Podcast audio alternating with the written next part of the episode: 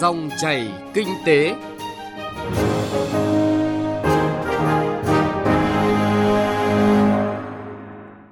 Các biên tập viên Thành Trung và Bảo Ngọc kính chào quý vị và các bạn. Quý vị và các bạn đang nghe chương trình Dòng chảy kinh tế trên kênh Thời sự VOV1 của Đài Tiếng nói Việt Nam. Chương trình hôm nay có những nội dung sau đây.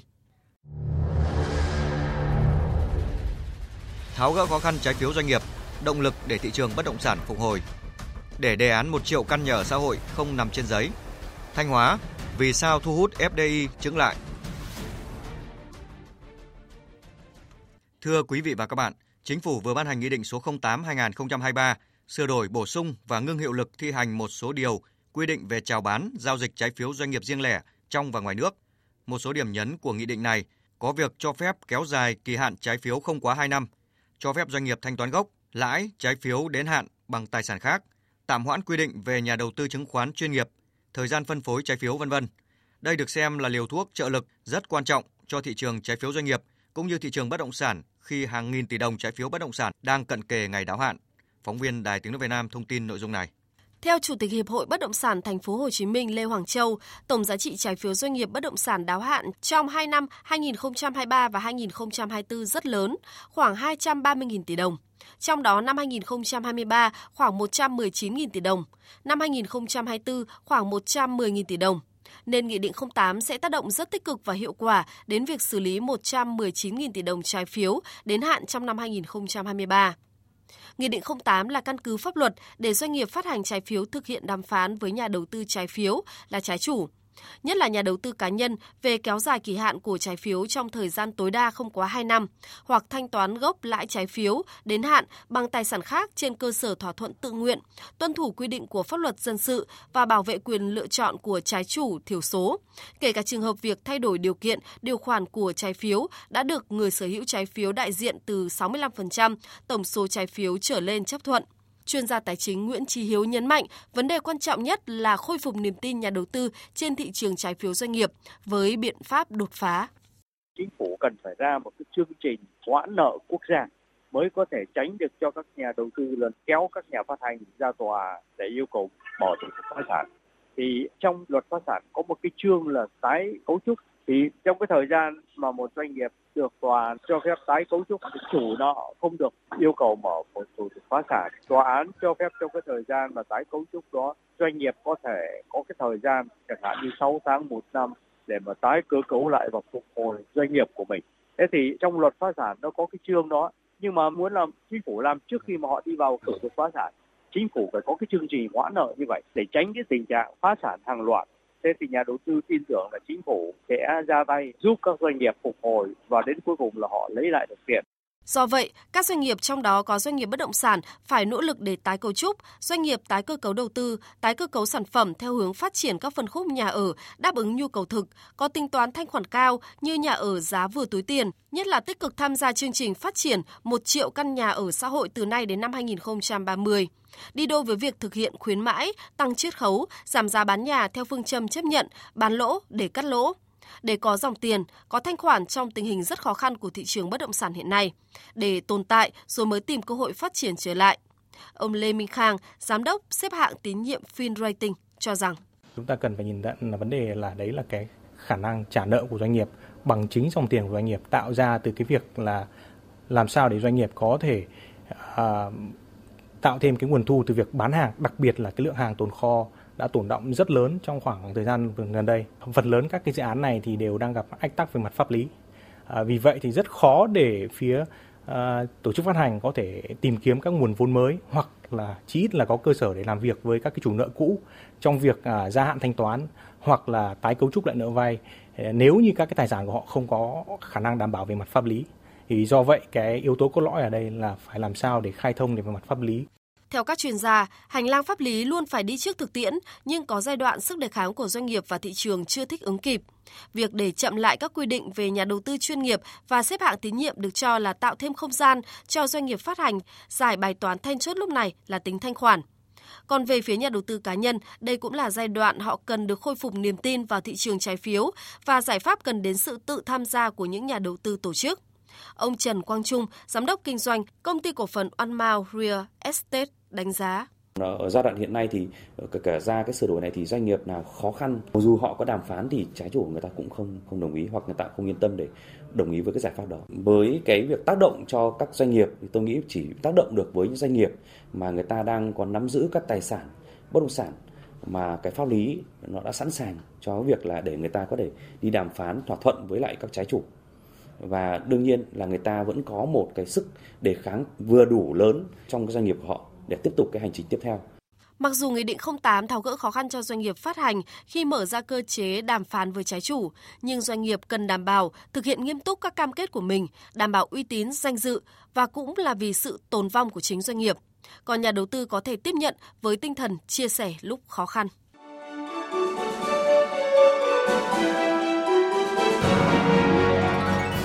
Dòng chảy kinh tế, dòng chảy cuộc sống.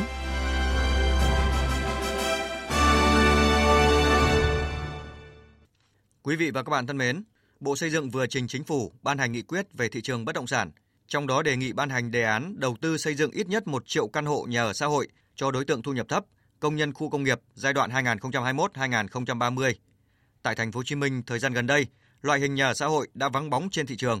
Để thực hiện thành công đề án này, các chuyên gia và doanh nghiệp tại thành phố Hồ Chí Minh có nhiều đề xuất, đóng góp nhằm khơi thông được nguồn cung nhà ở xã hội. Phóng viên Duy Phương thường trú tại thành phố Hồ Chí Minh đề cập nội dung này. Theo thống kê của Sở Xây dựng thành phố Hồ Chí Minh, cả năm 2022, thành phố Hồ Chí Minh chỉ có một trên tổng số 10 dự án nhà ở xã hội hoàn thành và đưa vào sử dụng. Quy mô của dự án duy nhất thành hình hài là 260 căn ở thành phố Thủ Đức. Nguồn cung của phân khúc nhà ở xã hội tại thành phố Hồ Chí Minh ngày càng đi vào bế tắc vì không có dự án mới nào được cấp phép. Về chính sách chung của thành phố Hồ Chí Minh, ông Mai Thanh Tùng, Phó phòng phát triển nhà, Sở Xây dựng thành phố cho biết, Ủy ban nhân dân thành phố sẽ có văn bản kiến nghị Quốc hội điều chỉnh Nghị quyết 54 năm 2017 về một số chính sách đặc thù phát triển thành phố Hồ Chí Minh, trong đó có kiến nghị về các cơ chế tạo điều kiện thuận lợi cho việc phát triển nhà ở xã hội. Kiến nghị Quốc hội sẽ cho thành phố Hồ Chí Minh mình được chấp thuận chủ trương đầu tư có thể được thực hiện các bước song song nha. Cũng kiến nghị là là Quốc hội cho phép, ủy ban phố được chủ động quyết định cái việc ừ, nghĩa vụ hay thực hiện nghĩa vụ 20% này. Tức là có thể là thực hiện bằng tiền, hoặc là có thể là sẽ đổi một cái vị đất một vị đất khác tương đương. Cho đến nay, các dự án nhà ở xã hội hầu như đều dựa vào doanh nghiệp tư nhân. Con số thống kê khiêm tốn trên phần nào cho thấy các doanh nghiệp không mặn mà với loại hình này. Tập đoàn Hoàng Quân là đơn vị có nhiều dự án nhà ở xã hội giải khắp thành phố Hồ Chí Minh với số lượng 4.000 căn hoàn thành. Ông Trương Anh Tuấn, Chủ tịch Hội đồng Quản trị Tập đoàn Hoàng Quân cho biết, khó khăn lớn nhất mà doanh nghiệp gặp phải khi làm nhà ở xã hội là quỹ đất, đặc biệt là quỹ đất công tại thành phố Hồ Chí Minh không còn nhiều. Ông Tuấn đề nghị cơ chế chính sách lĩnh vực nhà ở xã hội sớm được tháo gỡ, ban hành và đưa vào thực tiễn. Về phía các doanh nghiệp, ông Tuấn cũng đề nghị phải hạn chế thiếu sót.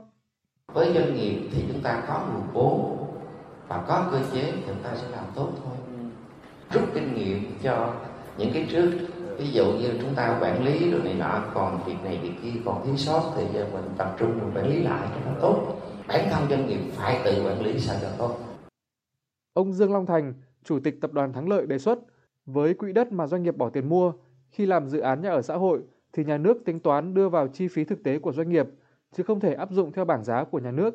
Nếu vẫn giữ tỷ suất sinh lời 10% thì nhà nước cần có chính sách thưởng cho doanh nghiệp thực hiện dự án nhà ở xã hội sau khi dự án được hoàn thành ví dụ như thêm 5% lợi nhuận. Một khó khăn khác cũng được ông Thành đề cập là việc xác định tiêu chí người mua nhà ở xã hội. Theo ông Thành, có nhiều trường hợp lúc đăng ký mua thì thuộc diện theo quy định, nhưng khi dự án hoàn thành đến giai đoạn cấp sổ hồng thì người mua lại không nằm trong diện quy định. Ông Thành đề xuất quy định cụ thể về các trường hợp mua nhà ở xã hội và sử dụng dữ liệu quốc gia về dân cư để xem xét, rút ngắn thời gian phải xin xác nhận. Đối tượng mà mình gọi là thu nhập thấp, tra ngay luôn trên thuế dễ dàng nhất là những ông nó không phải đóng thuế thu nhập cá nhân mình ờ, lọc cái đối tượng nó ra ngay từ đầu và làm sao nó cái cơ chế phối hợp như thế nào tra cứu như thế nào nhanh nhất giải quyết được cái khâu tắc trong cái việc mà thủ tục nó nhanh gọn hơn đối với đối tượng người mua. Theo ông Nguyễn Văn Khôi, Chủ tịch Hiệp hội Bất động sản Việt Nam, vấn đề quan trọng và là khởi đầu của nhà ở xã hội, đó là các tỉnh, thành phố trong quy hoạch, kế hoạch phát triển nhà ở cần định danh khu vực, vị trí cụ thể dành cho phát triển nhà ở xã hội.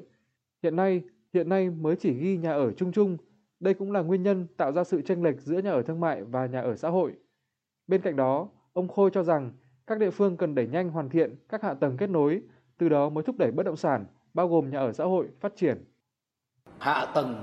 kỹ thuật bên ngoài hàng rào của dự án là phải được đồng bộ để tạo nguồn cho chúng ta kết nối với hạ tầng bên trong. Thì như vậy không ai khác chính là chính quyền địa phương. Trước mắt là những cái à, thuộc địa phương có thể quyết áp được, chúng ta quyết áp sớm. Nhà ở xã hội là một phân khúc nhà ở đặc biệt, mang nhiều yếu tố nhân văn vì cộng đồng. Để đề án 1 triệu căn nhà ở xã hội có tính khả thi, ngoài ưu đãi về vốn, đất đai, rất cần có chính sách đặc thù cho loại hình này đủ sức hấp dẫn các doanh nghiệp tham gia.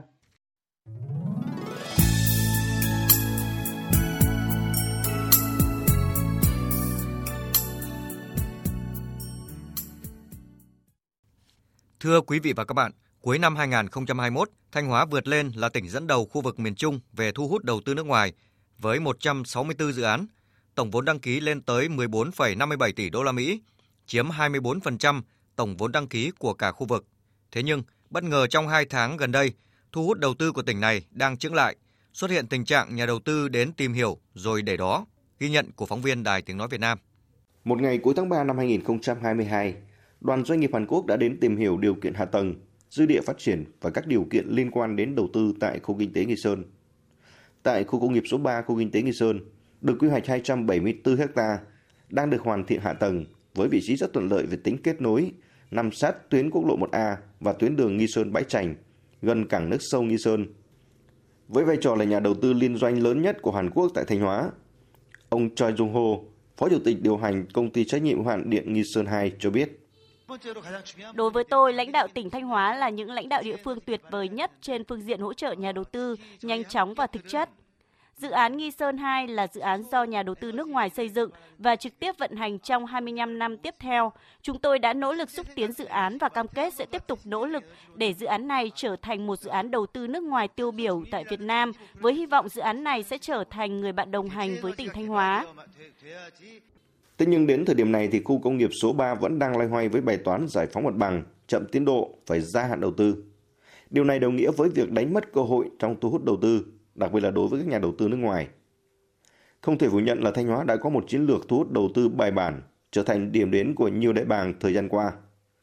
Trong đó phải kể đến như dự án liên hợp lọc hóa dầu Nghi Sơn, nhà máy xi măng Nghi Sơn, nhà máy nhiệt điện Nghi Sơn 2. Những dự án này đã trở thành động lực thúc đẩy phát triển kinh tế xã hội của địa phương. Ông Lee Kang Ho, Tổng Giám đốc Công ty trách nhiệm hữu hạn Autopath Việt Nam cho biết,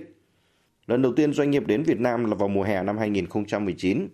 Qua quá trình khảo sát và tìm hiểu các địa điểm trên cả nước, lãnh đạo tập đoàn đã rất ấn tượng với lợi thế về vị trí địa lý và tiềm năng của tỉnh Thanh Hóa. Sau các buổi làm việc với lãnh đạo Ủy ban nhân dân tỉnh Thanh Hóa, chúng tôi nhận được những cơ chế khuyến khích về việc đầu tư cũng như cam kết chỉ đạo các sở ngành chính quyền địa phương tạo điều kiện thuận lợi cho tập đoàn trong quá trình triển khai dự án. Chúng tôi càng khẳng định hơn về việc lựa chọn Thanh Hóa là địa điểm đầu tư xây dựng nhà máy. Và thực tế từ sự chỉ đạo quyết liệt của chính quyền địa phương, sự giúp đỡ đầy thiện chí của các sở ban ngành liên quan và chính quyền huyện Hà Trung, Thanh Hóa, chúng tôi đã vượt qua những khó khăn trong suốt quá trình triển khai dự án, thành công đưa nhà máy số 1 đi vào hoạt động thương mại. Từ một tỉnh dẫn đầu khu vực miền Trung về thu hút đầu tư nước ngoài, Thanh Hóa cũng bắt đầu xuất hiện sự trịch toạc, rời rạc, nếu không muốn nói là hụt hơi khi hàng loạt nhà đầu tư đến từ các nước như là Mỹ, Đài Loan, Trung Quốc, Nhật Bản đến tìm hiểu cơ hội nhưng rồi cũng tìm cách quay xe. Cho rằng thiếu quỹ đất sạch là vấn đề đánh mất cơ hội thu hút đầu tư. Đại diện Sở Kế hoạch Đầu tư tỉnh Thanh Hóa lý giải. Các cái dự án khi nhà đầu tư nộp lên thì có nhiều dự án thì chưa thể chấp thuận được, bởi vì có những nguyên nhân do chưa phù hợp với quy hoạch thì thường nhà đầu tư khi họ thấy một cái vị trí nó thuận lợi thì người ta đề xuất. Nhưng khi mà các ngành thẩm định thì nó lại chưa phù hợp với quy hoạch sử dụng đất, quy hoạch xây dựng chưa phù hợp với cái khoảng cách theo quy định, rồi có nguyên nhân là năng lực tài chính nhà đầu tư chưa đảm bảo. Không thể phủ nhận là trong thu hút đầu tư, đặc biệt là đầu tư nước ngoài, thì cùng với các cơ chế chính sách, thủ tục hành chính, tinh thần thiện trí của đội ngũ lãnh đạo có một vai trò quan trọng đối với nhà đầu tư thế nhưng quan trọng hơn chính là hạ tầng mặt bằng sạch trong một buổi làm việc mới đây, đại diện Ban Quản lý Khu Kinh tế Nghi Sơn và các khu công nghiệp tỉnh Thanh Hóa tiết lộ thiếu mặt bằng sạch là một trong những nguyên nhân khiến cho thu hút đầu tư hai năm qua đang bị chững lại. Quý vị và các bạn thân mến, nội dung về Thanh Hóa vì sao thu hút FDI chững lại cũng đã kết thúc dòng chảy kinh tế hôm nay. Chương trình do biên tập viên Bảo Ngọc và nhóm phóng viên kinh tế thực hiện. Xin chào và hẹn gặp lại quý vị và các bạn.